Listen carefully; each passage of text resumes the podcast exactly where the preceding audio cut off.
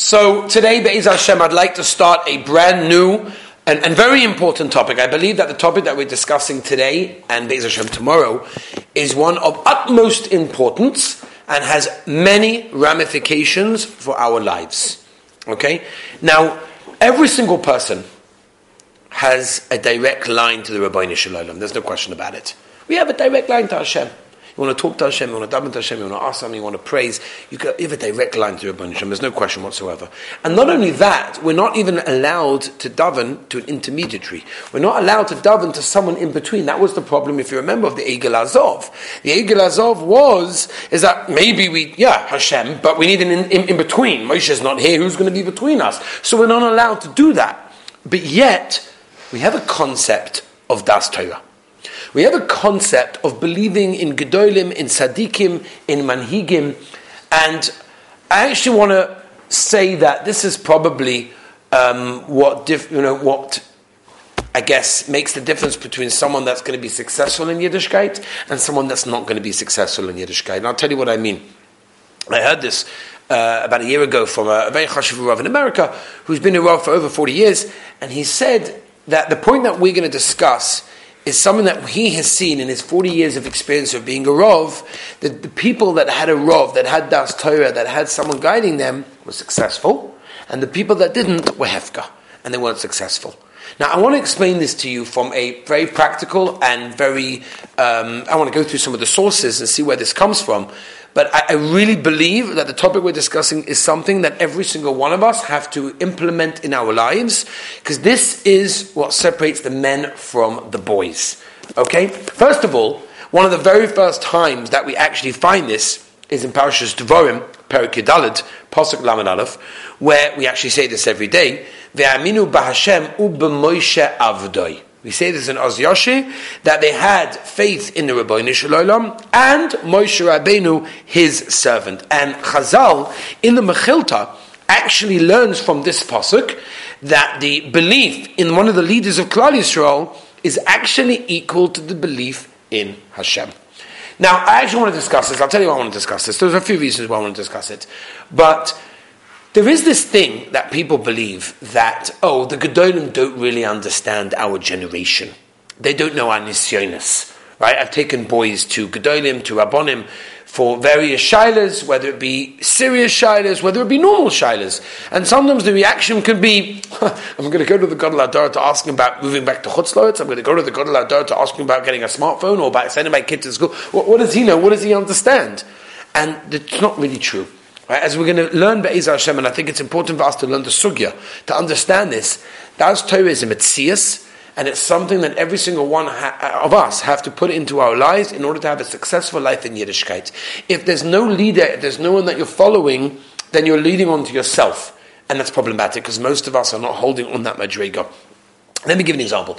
You know, I don't know if you've ever seen um, when someone does Hagbah can you imagine a guy does Hagbah? And like, for example, let's say it's like a Parshas Bereshis, or it's like a Devarim, so it's all on one side, it's like really heavy on one end, and or on the other end, whatever end you were talking about, and he starts to wobble, and everyone's like, he might drop the Sefer Torah. Now, it's true, most people are more worried about their lunch that day than they are about that chas People are worried about the of Sefer Torah. Sefer Torah is going to fall. What a disgrace. What a, what a terrible thing. That's, a, that's an incredible thing, right? That's an unbelievable thing. But yet, but yet, we all know what happened by the Egel Azov, by the golden calf. Moshe Rabbeinu took the luchos, which were written kaviyachol by the Rabbeinu Shalom, for which there is no, there was no replacement, and threw them down when he saw Klal doing what they do. That's an, that's an unbelievable thing. We get nervous when we see the Sefer Torah wobbling, and Moshe Rabbeinu took the luchos written by Rabbeinu Shalom and threw them and smashed them down. That was an incredible thing. What's pshat? So Tosfos says there's no real makar for what he did. I can't find a justification halachically, says Tosfos, for what he did and um, he was defying Aaron. The Medrash tells us that Aaron HaKohen came and the Zakanim of Klal came and they said, Moshe Rabbeinu, don't do it, don't throw it. And Moshe Rabbeinu did it, says Tosfos Midaitoi, on his own knowledge, he did it on his own. He defied Aaron, he defied the Zakanim, and Chazal tell us that the Rabbanim agreed to what Moshe Rabbeinu did. This illustrates this act of what Moshe Rabbeinu did was the incredible fundamental concept in Yiddishkeit called Das Torah. What does that mean? I'll tell you uh, something that Rav Shlomo Heinemann once said to explain what it means, the concept of Das Torah. He brings the Rosh, right? Rabbeinu Asher. We all know the Rosh, the famous Rosh. You learn the back of the Gemara, you learn the Rosh. Often, if you've learned the Rosh, the Rosh will want to say something is halachically correct. And you know what he'll say? He'll say, Nirali, it seems to me. Now, what does that mean? Says Rosh Hashanah, you know what that means? That when the Rosh says, Nirali, it seems to me, that has more force, more koyach, more strength than something that's in the Gemara. Why? And he explains, because something in the Gemara, I can bring another Bakar. Oh, you bring me that raya, I can bring you another raya. But if a Godel says something, it appears to me that means he's saying it based on the entire Torah. Knowing the entire Torah, he's mastered Kol Torah Kuloi. He's got everything in front of him. Torah Shabbat Torah Shabbat Everything is in front of him. With that knowledge in mind, he says Nirali. That carries more weight than anything else. This is what Das Torah is. You know, there's a famous story which I don't want to go into, and many people have problems with this story, but I'm going to mention it anyway, and that is with the Chazon Ish. Somebody once came to the Chazon Ish. It was a time in Eretz Yisrael where they were drafting all the boys and girls into the army. Right, not like not it's not the same situation nowadays. Even though they're trying to do the same thing, it's not the same situation. So it's not negaya to now what's going on right now. But it was negaya in the Chazon Ish's times. Now, in those times of going to the army, it was it was detrimental.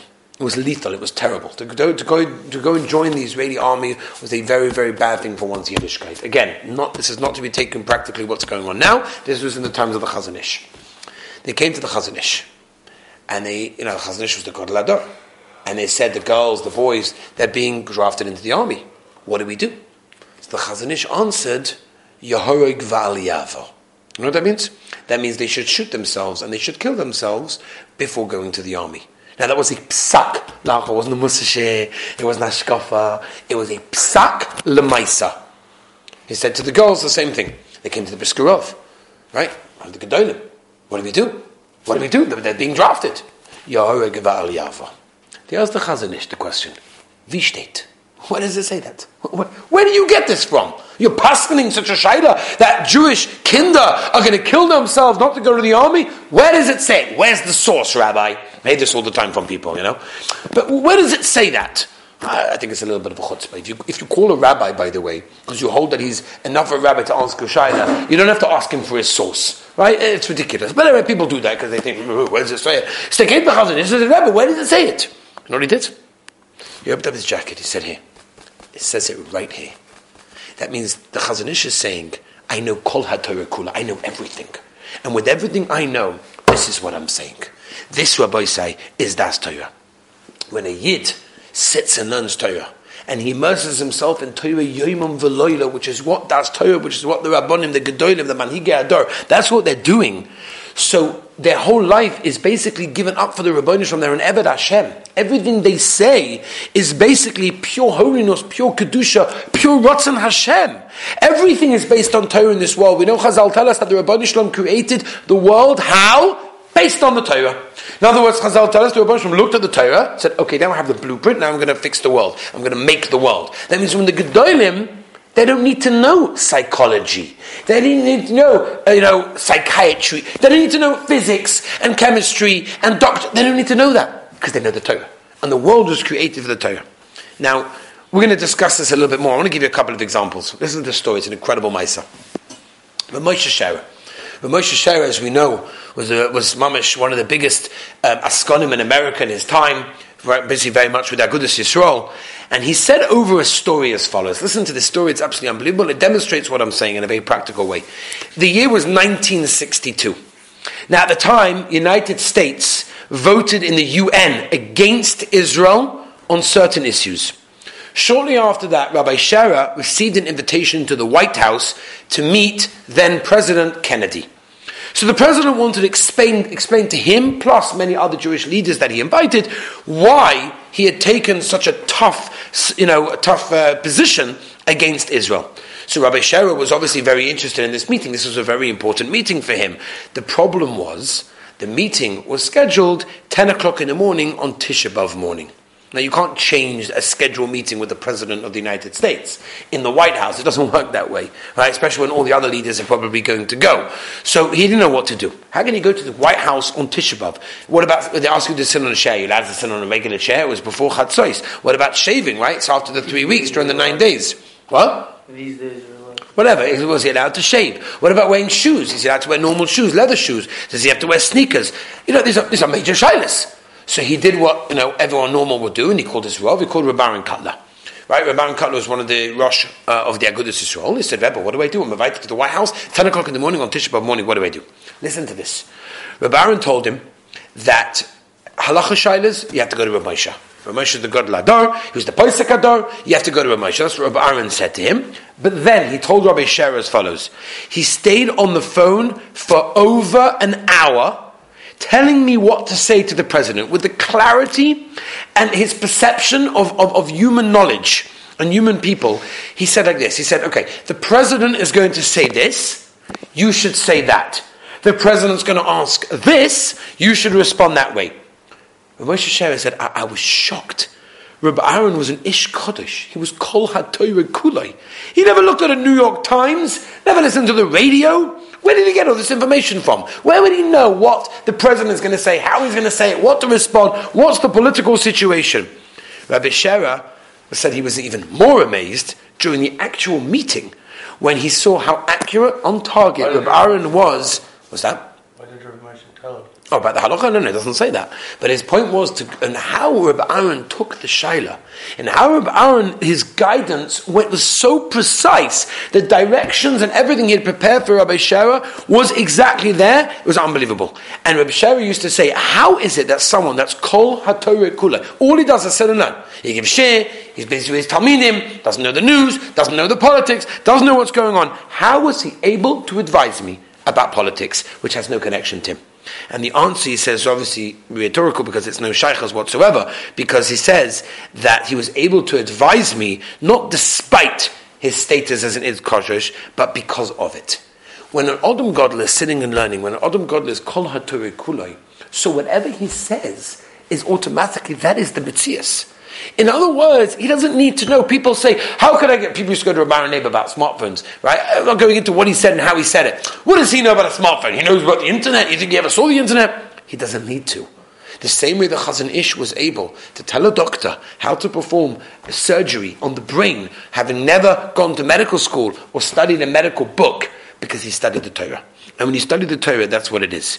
Now, in Obistra of Nosson, it brings down Talmud Torah chaviva lifnei hamokim. You know what that means? That Talmud Torah is, is beloved in front of the Rabbi Shalom. And if someone learns Torah, says the Obis Rab Nosson, he's Yodea Das Hashem. He knows, whatever that means, the wisdom of Hashem. That if somebody learns the Torah, he becomes someone that everything he says is based on the Rabbi Shalom, and he understands to a certain extent how the Rabbi Shalom directs the world.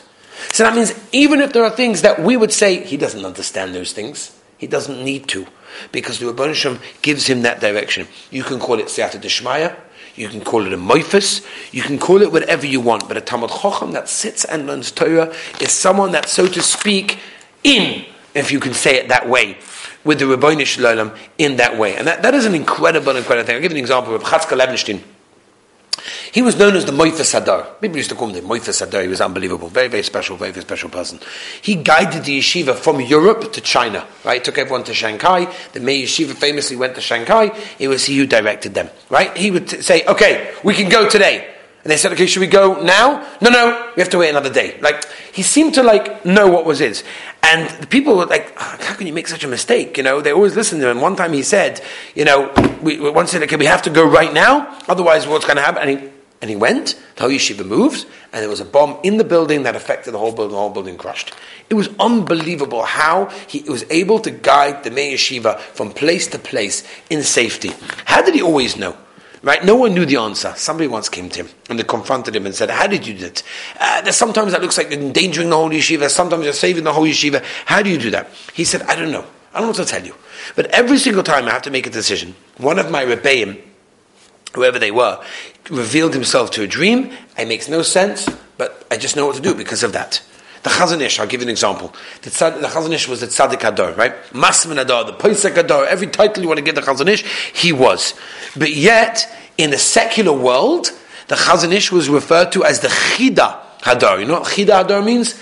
Mystery of the generation, right? It was the most incredible thing how doctors used to say about the Chazon Ish that the Chazon Ish knows more medical information than me in my 31 years of studying and experience in the medical field. Doctors used to say this, secular doctors, the Chida Hadar they called him, because he knew more. The Chazon Ish Rebbetzin used to say in a joke, she said, when I married him, I thought I was marrying a Rov, and then he became a doctor.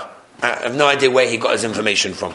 And again, the answer is not from medical books, not from listening to podcasts, not from looking things up online, was only because he knew the Torah. And that's what it is. That, in other words, what a person has to realize is, is that Gedolim understand things because of what they learn. And, and that's the issue that I want to give over. And, and Mitzvah we'll work on this again a little bit more tomorrow. We'll see some more Maramakomis, some more ideas. But I just want to give over that idea that we should realize that when a person has a robe, when a person has someone that he follows, it's an incredible thing. I'll just leave with, with one, one last Kavaldig of myself. My, my Rosh Yeshiva of Shaimek Zatzel always used to say this over. He said it as a complaint, but obviously he wasn't complaining. He was saying, you know, people sometimes come to him with a shiloh or a spoon. Of the spoon, I don't know. Was it used in the last 24 hours? Is it a ben yomi? Is it not a ben yomi? It was dipped into the chicken soup. I don't know if the last time I used it was a 60. They're busy for 20 minutes with the spoon. It's like, how much the spoon cost you? 20 agora? Okay, you know, I'll buy you a new spoon. I'll buy you a new spoon. But when was the last time you came to ask me? That's what he said. You came to ask me a shaylo in Chinuch, where to send your kids which school to. Should you move back to Chutz Laretz, which is Shiva to send your son to? What about taking a certain parnasa? No, no, that, that you decide on your own. No, the big shilas, no one understands. I decide on my own. I can't go to a rabbi for that. What does he understand? What does he know? No, no, no, no, no. So Rav Shamak, I'll buy you a new spoon. Forget the spoon. You need to learn how to go to shilas, to be manning, to be guided.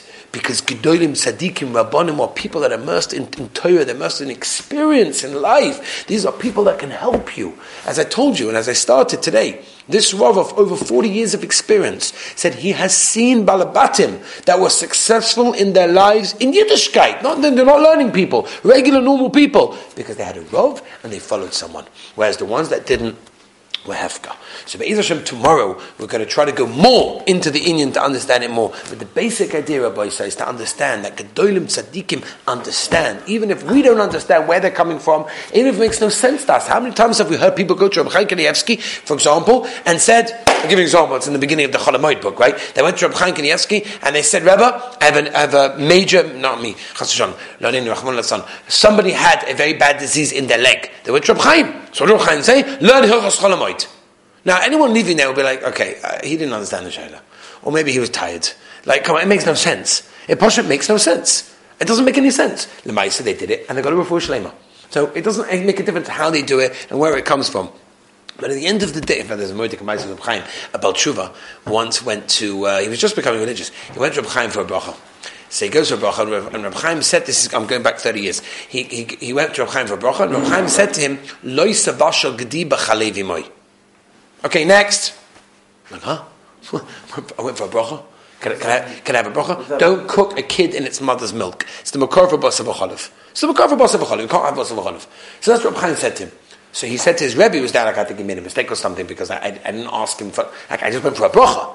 So the Rebbe said it can't be that he made a mistake. He sat down with him and he started to ask him, like, his son Hoggers, what does he do? How does he eat? What does he eat when? And he found out that this guy wasn't makbid in waiting amount of time between meat and milk. He didn't get a chocolate after, you know, after meat, it didn't bother him too much. So he realized that's Pshat and Reb Chaim. So they came back to Reb Chaim and they said, Rebbe, how did you know? He's, what do you mean? The Zohar says that if a person is not basal he, he, he has a gedi like on him. You can see the gedi. So I saw it on him. So therefore, I could see it. When it comes to gedolim, they don't have to know on in a physical level, smartphones, internet, all of these things. They know. Tomorrow we'll tell you a very scary story, don't worry. Hashem. But Al Kaponim, I just want to start today with the understanding of where Das Torah comes from, what we see from Das Torah, and Be'ez Hashem, we should all in our lives be makabel on ourselves to, to, to follow Das Torah, to have a Rav, to have someone that treats you, and not to run around, which we'll discuss maybe a bit more tomorrow. People running around for this one, for that one, for the other one. To have someone, because if you have someone, your life is set, because you have a, a, an address. I tell always, chasanim and girls, when you get married, make sure you have a rov that both of you agree to. I don't care if it's her rov or if it's his rov; it doesn't make a difference a rov that both of you agree to. You have a Shaila, whether it's an Alocha, whether it's an Ashkofa, whether it's in Shalom Bayis, whatever it is, you go to the rov. This way, no problem. Why? You have, a, you have a disagreement? No problem. We go to the Rav. You know how many things it could say? Business. You take a partner, we make a thing. You know, what? we're going to have any disputes, have any Shailas? This, we're going to Rav A. He's going to be our Rav. We're not going to dispute him, whatever he says, we're going to listen to. Do you realize how many, how many, how many heartache you can save? Oh, machlokes, there is so much machlokes going on in the world. Imagine if they would have taken upon themselves a rov.